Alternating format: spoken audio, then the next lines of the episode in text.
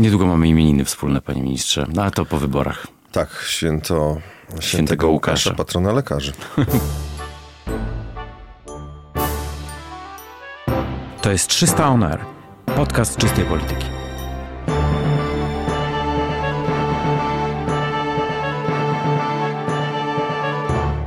Łukasz Marzyk, a ze mną w studiu jest Łukasz Szumowski, minister zdrowia. Profesor Łukasz Szumowski, minister zdrowia. Dziękuję za zaproszenie. Dzień dobry panu, dzień dobry państwu. Niedługo mamy imieniny wspólne, panie ministrze, no, a to po wyborach. Tak, święto świętego, świętego Łukasza, patrona lekarzy, właśnie. Malarzy.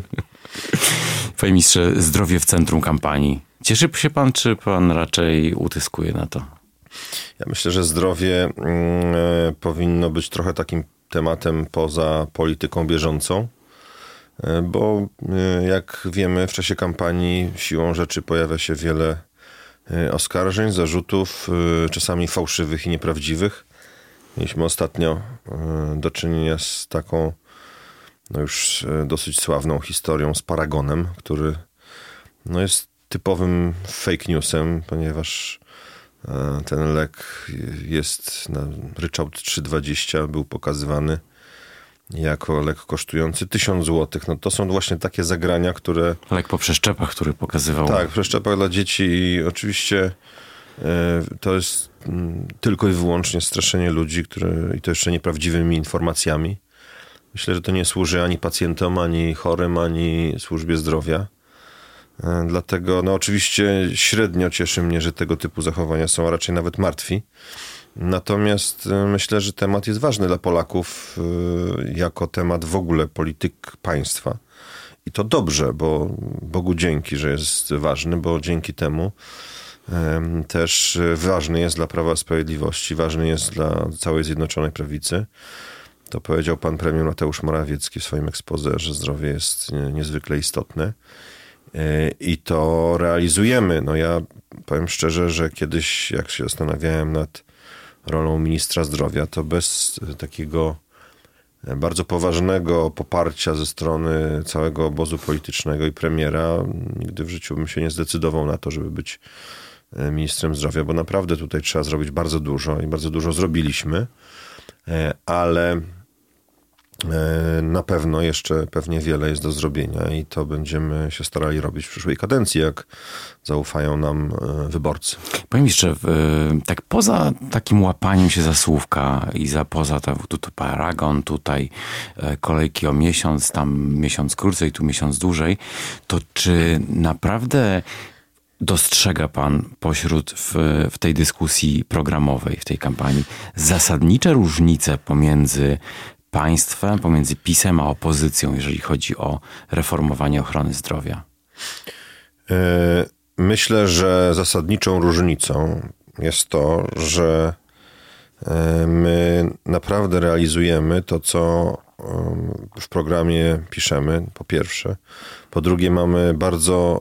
No nie realizujcie, bo likwidacji N F Z-u nie przeprowadziliście, a to było w programie PiS-u z dwa tysiące piętnastego. Ale zmienimy. Znaczy całkowicie przebudujemy i już to zaczęliśmy robić Narodowy Fundusz Zdrowia, dlatego że nie może być to bezduszny płatnik. To był główny zarzut N F Z-u.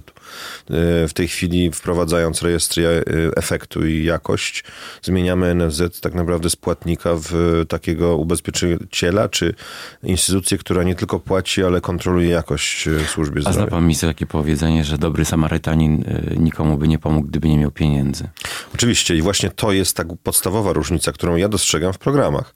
W programach takich realnych, bo jeżeli popatrzymy na program Prawa i Sprawiedliwości, to nie dość, że powstała ustawa sześć procent i realizujemy ją rok po roku z naddatkiem, czyli jesteśmy w tym wiarygodni, no nasz, nasz program mówi, że wydamy dwa razy więcej w roku dwa tysiące dwudziestym czwartym niż nasi poprzednicy w dwa tysiące czternastym. Dwukrotnie więcej pieniędzy. To jest realna obietnica i do tej pory realizowana, podczas gdy przez osiem lat rządów poprzedników no nie było po pierwsze w ogóle takiego tematu, nie było dosyć odważnej, bo ustawa sześć procent jest niezwykle rygorystyczna, dosyć odważnej deklaracji, że tak, zdrowie jest priorytetem, w związku z tym wydajemy więcej pieniędzy na zdrowie. Panie ministrze, a w, bo rzeczywiście w tym roku są rekordowe wydatki na ochronę zdrowia. Jeszcze tak, tak dużo na ochronę zdrowia nie wydawaliśmy. cztery miliardy powyżej tego, co zakłada ustawa sześć procent. No to pokazuje jakby... To jest bardzo dużo. Tak. Ale to wciąż jest za mało. Oczywiście, że za mało. Dlatego mamy ścieżkę dojścia. No ale nie łudźmy się, obietnica, że za rok dorzucimy kilkadziesiąt miliardów złotych do służby zdrowia jest kompletnie pozbawiona jakichkolwiek podstaw w, w, w realnym świecie. No to mniej więcej taka obietnica jak godzina na S O R ze. No ani nie wiadomo skąd ta godzina, ani nie wiadomo dlaczego godzina, a nie trzydzieści minut albo dwie godziny. Już pomijając fakt, że godzina dla jednych to jest znacznie za dużo, a dla innych to jest y, tak naprawdę znacznie y, za szybko. No jeżeli popatrzymy na realne czasy oczekiwań na S O R ach na świecie, no to mamy wahające się zależności od y, kraju, ale na przykład w Toronto w Kanadzie, gdzie są dane, no tam jest osiemnaście godzin. Oczywiście tyle nie powinno być w sytuacji czerwonej linii, pomarańczowej linii, nawet zielonej linii. W związku z tym mówienie o godzinie jest po prostu tak jakby pozbawione merytorycznych podstaw. Ja to o to głównie mam pretensje. No skąd akurat godzina, dlaczego godzina, czy ktoś z, wziął to z jakichś y, zaleceń lekarskich, czy z zaleceń Organizacji Ochrony Zdrowia? No nie. To jest po prostu obietnica na zasadzie, bo tak będzie najfajniej. Podczas gdy pacjent z ostrym zawałem no nie powinien czekać godzinę, tylko powinien być natychmiast składany na stół, czy z tętniakiem rozwarstwiającym aorty, czy z urwaną nogą. I to nie godzina, tylko sekunda, czy minuty. A znowu pacjent, który przychodzi z bólem głowy, czy z bólem w klatce piersiowej i chcemy wykluczyć zawał, no to przecież potwierdzenie zawału jest szybkie, ale wykluczenie zawału nie jest szybkie. W związku z tym no trudno kłaść go do szpitala, jeżeli nie wie się, co mu jest, czy on naprawdę powinien pójść do, na stół, czy powinien, um, czy może wrócić do domu spokojnie, uspokojony, że to są tylko, nie wiem co, no, roz, przepuklina rozworu przełykowego, czy ból głowy. No, samo wykonanie tomografii może potrwać dłużej, czy rezonansu może potrwać dłużej z, niż ta godzina. W związku z tym ja mam po prostu pretensje o taki brak merytoryczności. To jest główny mój zarzut. No skąd na przykład Lewica mówi o pięćdziesięciu tysiącach lekarzy, którzy y, przyjadą do Polski. Skąd, gdzie, w jaki sposób, nikt tego nie mówi. Czyli no znowu obietnica, która jest no, pozbawiona trochę podstaw, ale myślę, że Polacy już są zmęczeni obietnicami i tym, tymi wszystkimi y, szerokim gestem przy... rozrzucanymi mhm. ofertami. Myślę, że naprawdę warto patrzeć na to, jak to wygląda, co zrobiliśmy, bo my jesteśmy odpowiedzialni za to, znaczy jaki jest stan obecny, cztery lata rządów Prawa i Sprawiedliwości, Zjednoczonej Prawicy i myślę, że tutaj naprawdę jest sporo rzeczy, które się bardzo poprawiły. Oczywiście nie naprawiliśmy wszystkiego i trudno mówić, że jest fantastycznie, bo wiadomo, że fantastycznie nie jest, ale cztery lata to jest za mało. Panie ministrze, no, te doniesienia, które są, no, pewnie każdy z nas ma kogoś w rodzinie, kto trafił na, na S O R. No są przerażające. To są przerażające w tych S O R ach, które źle działają. I ja ostatnio dostałem z, screenshota z Bydgoszczy, ze szpitala klinicznego, duży S O R, gdzie na linii niebieskiej, czyli tej najdłuższej, cztery godziny jest maksymalnie czas oczekiwania, a na linii żółtej czy zielonej to są godzina i pół godziny. W związku no to bardzo z tym, dobrze. No bardzo dobrze, no właśnie, no można. W Gdańsku, w dużym szpitalu klinicznym S O R, gdzie naprawdę czasy oczekiwania są krótkie. Można...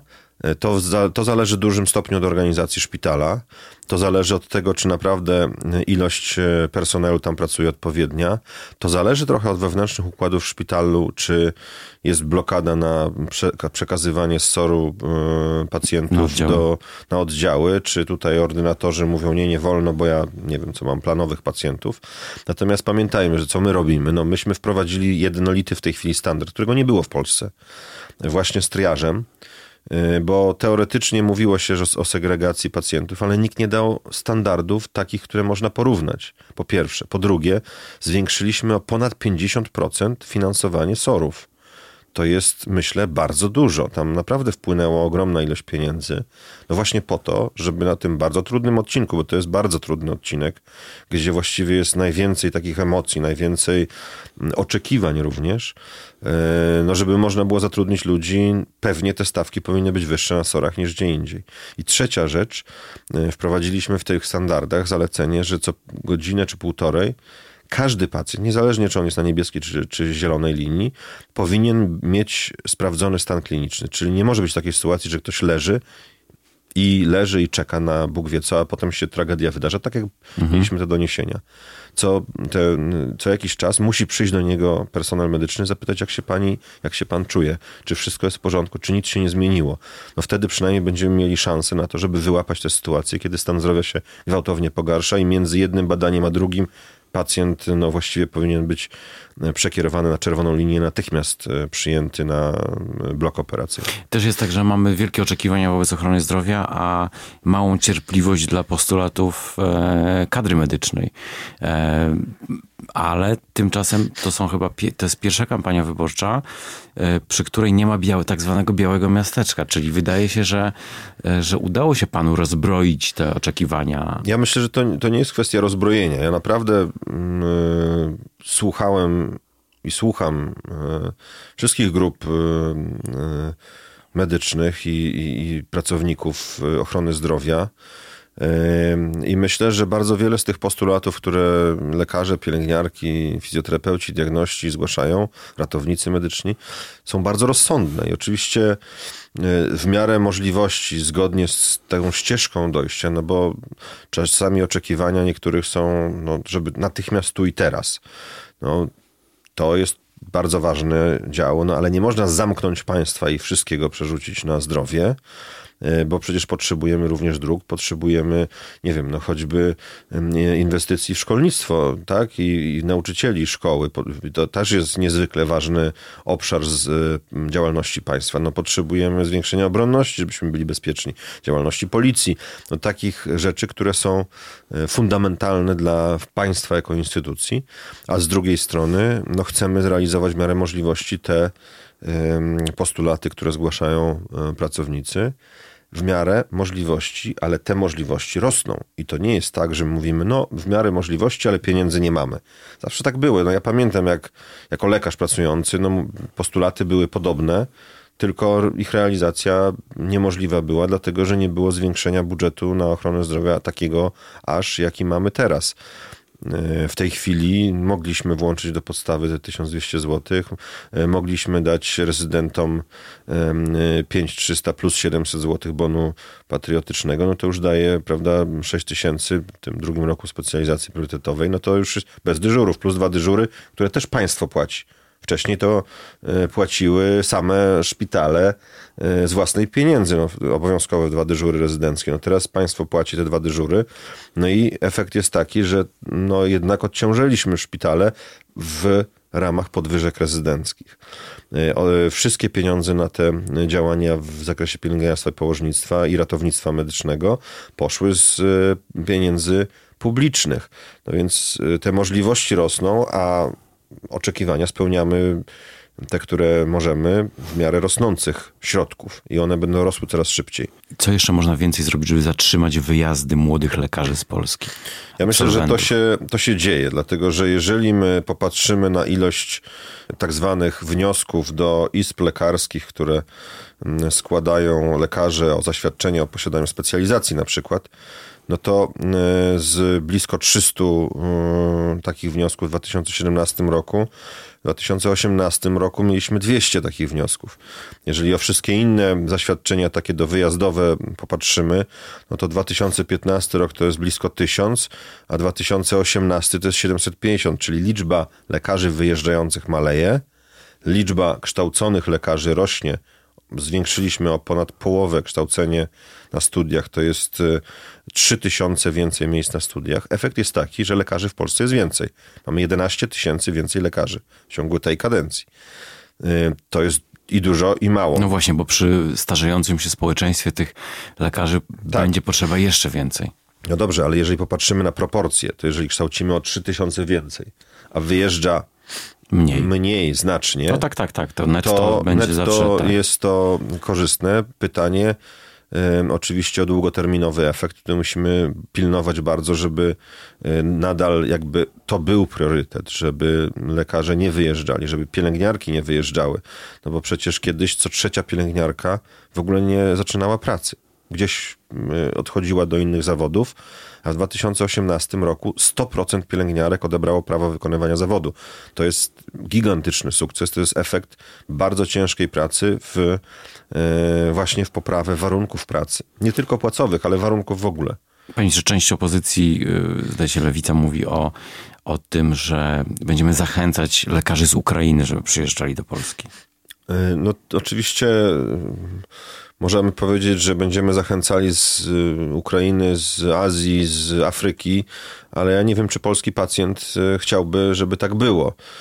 Jednak w zakresie leczenia ludzi i odpowiedzialności, które to leczenie ze sobą niesie, to jednak to różni się od normalnego rynku pracy. Stąd mamy prawo wykonywania zawodu, stąd izby lekarskie i samorząd lekarski wyraźnie stoi na straży jakości i chcemy, żeby ta jakość pozostała.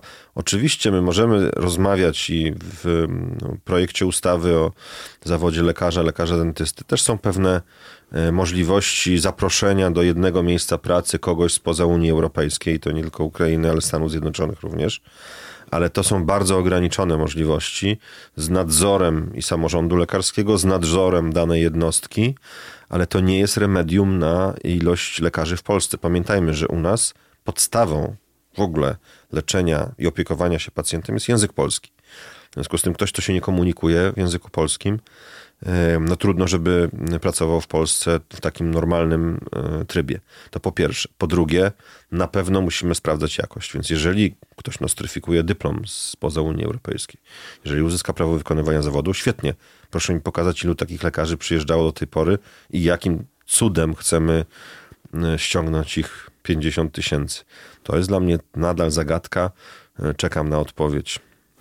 Panie ministrze, dużo się ostatnio y, mówiło o tym, że jest problem z dostępnością do leków, y, ale też politycy y, nie lubią y, wyborcom y, powiedzieć prosto w oczy, że mamy jedne z najtańszych leków w Europie, dlatego te leki wyjeżdża, opłaca się wywozić do, do innych krajów. Jak, y, jak pan chce uszczelnić ten system, żeby leki nie wyjeżdżały z Polski, żeby były dostępne dla pacjentów? No właśnie, mamy, mamy tryb refundacyjny, który no, jest bardzo rygorystyczny i bardzo tutaj narzekają firmy farmaceutyczne i koncerny, że je ciśniemy aż do nieprzytomności. To prawda, dlatego że bardzo są takie istotne te obniżki w każdym toku refundacji cen leków. Natomiast to generuje niestety ogromne napięcia na linii wywozu leków i no tutaj rozhulały się mafie lekowe. Ja nawet taki użyłem takiego porównania, że te tiry, cysterny z lewym paliwem wjeżdżały do Polski i mijały się na przejściu granicznym z tirami wypełnionymi lekami, które nielegalnie są wywożone za granicę. To są naprawdę ogromne transakcje, nielegalne transakcje, to jest karane, no ale nasi poprzednicy tą karę znieśli, prawda? Pozostawili tylko karę administracyjną. Mało tego, jest taki dokument z Ministerstwa Zdrowia z tamtego okresu, który mówi, że ten wywóz leków jest dobry. No, no na Boga, no to nie prowadzi do uszczelnienia. No to, co myśmy zrobili, to przywróciliśmy odpowiedzialność karną, po, po pierwsze. Po drugie, ja przypominam, Al Capone nie wpadł w takiej zwykłej obławie, tylko wpadł za podatki. W związku z tym umożliwiliśmy inspekcji farmaceutycznej uzyskanie informacji skarbowych. To jest niezwykle ważne w walce ze wszelkimi mafiami. Tak naprawdę to w tej chwili szuka się tych mafii poprzez rachunki, faktury i ślady w systemie bankowym przepływu pieniędzy. No ale właśnie to zrobiliśmy, umożliwiliśmy ten transfer informacji. Podpisaliśmy współpracę z Krajową Administracją Skarbową i Inspekcją Transportu Drogowego, które to służby są służbami mundurowymi, mają narzędzia do choćby przymusu i wejścia do hurtowni oraz zatrzymania tira z nielegalnymi lekami. Panie ministrze, czy można powiedzieć, że ta sytuacja z dostępnością leków w aptekach dla pacjentów się poprawia? Poprawia się, ale jeszcze do tego pamiętajmy, że to jest globalny rynek i jeżeli mamy na przykład sytuację taką, jak mieliśmy niedawno, że w Chinach substancja czynna została po prostu Za... wyłączona, tak. tak, to dotyka całej Europy i świata. Albo skażona. A z drugiej tak. strony myśmy do niedawna w ogóle nie mieli narzędzi, żeby reagować. I to jest też niezwykle ważne, bo informatyzacja ochrony zdrowia. Teraz mamy, śledzimy właściwie sprzedaż leków co godzina w każdej aptece w Polsce. W związku z tym mamy obraz, gdzie się sprzedaje więcej, gdzie mniej, gdzie nagle gwałtownie sprzedaż spada i dlaczego, ale wcześniej to było niemożliwe, bo przecież nasi poprzednicy nic nie zrobili w zakresie informatyzacji. No teraz ten ogromny skok, tutaj minister Cieszyński ogromną robotę zrobił, e-recepta, e-zwolnienia, internetowe konto pacjenta, ale też mamy systemy właśnie apteczne, systemy, które śledzą każde opakowanie leku. No dzięki temu mamy teraz narzędzia, żeby reagować na przyszłość z wyprzedzeniem, a nie post factum. No właśnie, internetowe konta pacjenta, w, a wciąż ich jest, pacjenci niechętnie je zakładają. Znaczy coraz chętniej już w tej chwili, bo upraszczamy te procedury, bo można to założyć w wielu miejscach. Natomiast myślę, że tutaj tak jak z e-zwolnieniem czy e-receptą, opór jest przed czymś nowym, przed jakimś rozwiązaniem, którego nie znamy. I tak jak mówiło się, no przecież e-recepta jest nie dla starszych ludzi. Proszę Państwa, najstarszy pacjent, który zrealizował e-receptę, miał sto siedem lat. To pokazuje, że to jest naprawdę możliwe i dostępne dla wszystkich i coraz chętniej wykorzystywane. E-zwolnienia. Mówiło się, no przecież to będzie Armagedon, nikt nie będzie wypisywał, starsi lekarze. No okazuje się, że jeżeli odpowiednio się rozmawia z producentami oprogramowania gabinetowego, z producentami oprogramowania aptecznego, dyskutujemy i ta współpraca jest naprawdę dobra, to potem lekarze mówią, o faktycznie to skraca czas wypisywania ręcznie tego e-zwolnienia, które trzeba było ręcznie wypisywać. Mało tego, mówi się o, o tym, żeby znieść biurokrację. No przecież w ustawie o ZUS myśmy wprowadzili rolę asystenta medycznego właśnie do wypisywania e-zwolnień. I teraz już nie musi tego lekarz przy pacjencie wypisywać i tam skrobać przez pięć minut w papierach, tylko może podziękować pacjentowi, porozmawiać sobie z nim spokojnie, a potem e-zwolnienie zostanie wypisane przez sekretarkę asystenta medycznego i wysłane do zusu elektronicznie.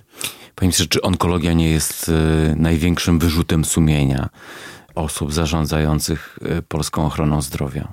Ja bym powiedział, że onkologia tak naprawdę dla mnie. Uważam, że najwięcej zrobiliśmy w onkologii, jak do tej pory jakiekolwiek ministerstwo zrobiło. Jeżeli popatrzymy na to, jak do tej pory działały ministerstwa zdrowia poprzednich, naszych poprzedników w rządach, no powstała karta DILO, ale ona wprowadziła skrócenie diagnostyki, wydłużenie terapii, to wiemy. To potwierdzają wszystkie raporty niezależnych różnych instytucji. Natomiast to, co myśmy wprowadzili, to po pierwsze wreszcie będziemy mieli polski cancer plan, czyli jakby skoordynowanie wszystkich mhm. działań na rzecz onkologii. Po drugie, Narodowa Sieć Onkologiczna napisana i realizowana przez onkologów, czyli ruch w stronę dowiezienia i dostarczenia takiej samej usługi, takiego samego standardu, dobrego standardu do wszystkich małych miejscowości. To jest niezwykle ważne. Dwa województwa już są, za chwilę kolejne dwa, podlaskie, pomorskie. No będziemy wreszcie mieli dobry standard w całej Polsce. Po trzecie, wreszcie tak zwane centra narządowe, które Amazonki prosiły o to od naście lat. No Breast Cancer Unity, właśnie toczą się postępowania. No to To nie jest sukces? Jeżeli na raka piersi mieliśmy dwa leki w dwa tysiące czternastym roku, a mamy jedenaście, no to to pokazuje, że mamy europejski standard leczenia raka piersi. I oczywiście mamy w kolejce nie tylko Breast Cancer Unity, ale i te tak zwane centra raka płuca, raka jelita grubego. Po kolei wszystkie są przeprowadzane przez Agencję Oceny Technologii Medycznej, a potem do refundacji, do Narodowego Funduszu Zdrowia.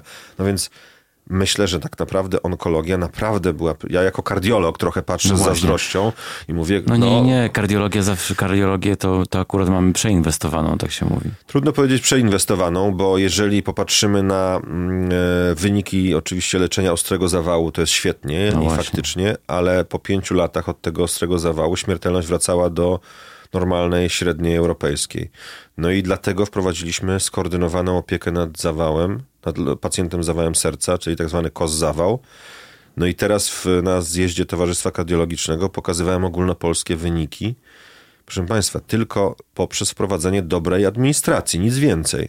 Zredukowaliśmy, zmniejszyliśmy śmiertelność o trzydzieści jeden procent. To jest gigantyczna różnica. No tak, bo pacjenci ginęli, a tak naprawdę... Pacjenci ginęli, no bo nie mieli potem opieki u kardiologa, nie mieli potem rehabilitacji kardiologicznej. Wprowadzenie tych prostych elementów, że po każdym ostrym leczeniu zawału serca trzeba trafić do kardiologa naprawdę, a no potem właśnie. do rehabilitacji kardiologicznej, dało redukcję śmiertelności o trzydzieści procent, no jedną trzecią. To jest naprawdę bardzo dużo. Ale wskaźniki śmiertelności w onkologii nadal mamy jedne z najwyższych w Europie.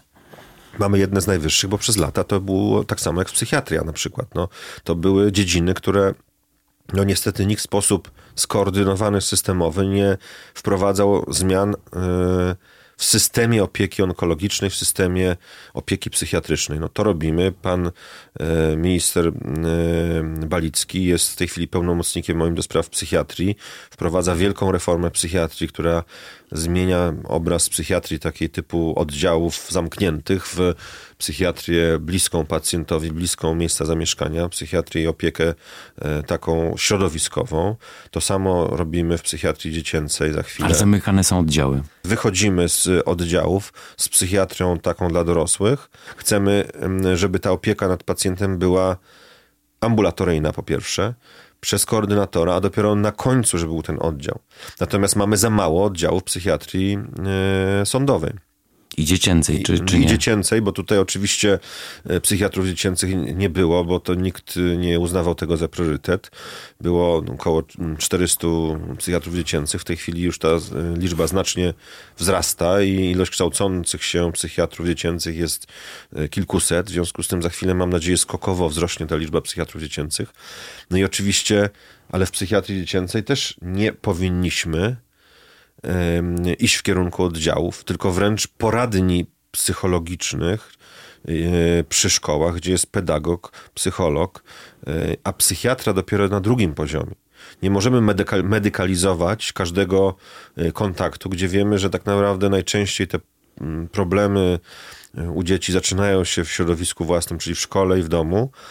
I na początku to dziecko najczęściej potrzebuje po prostu porady i opieki psychologa, mhm. psychologa klinicznego, pedagoga i dopiero potem, jeżeli tego typu porada nie jest skuteczna, bądź naprawdę jest to organiczna choroba, potrzebny jest psychiatra, potrzebne jest leczenie takie typowe farmakologiczne.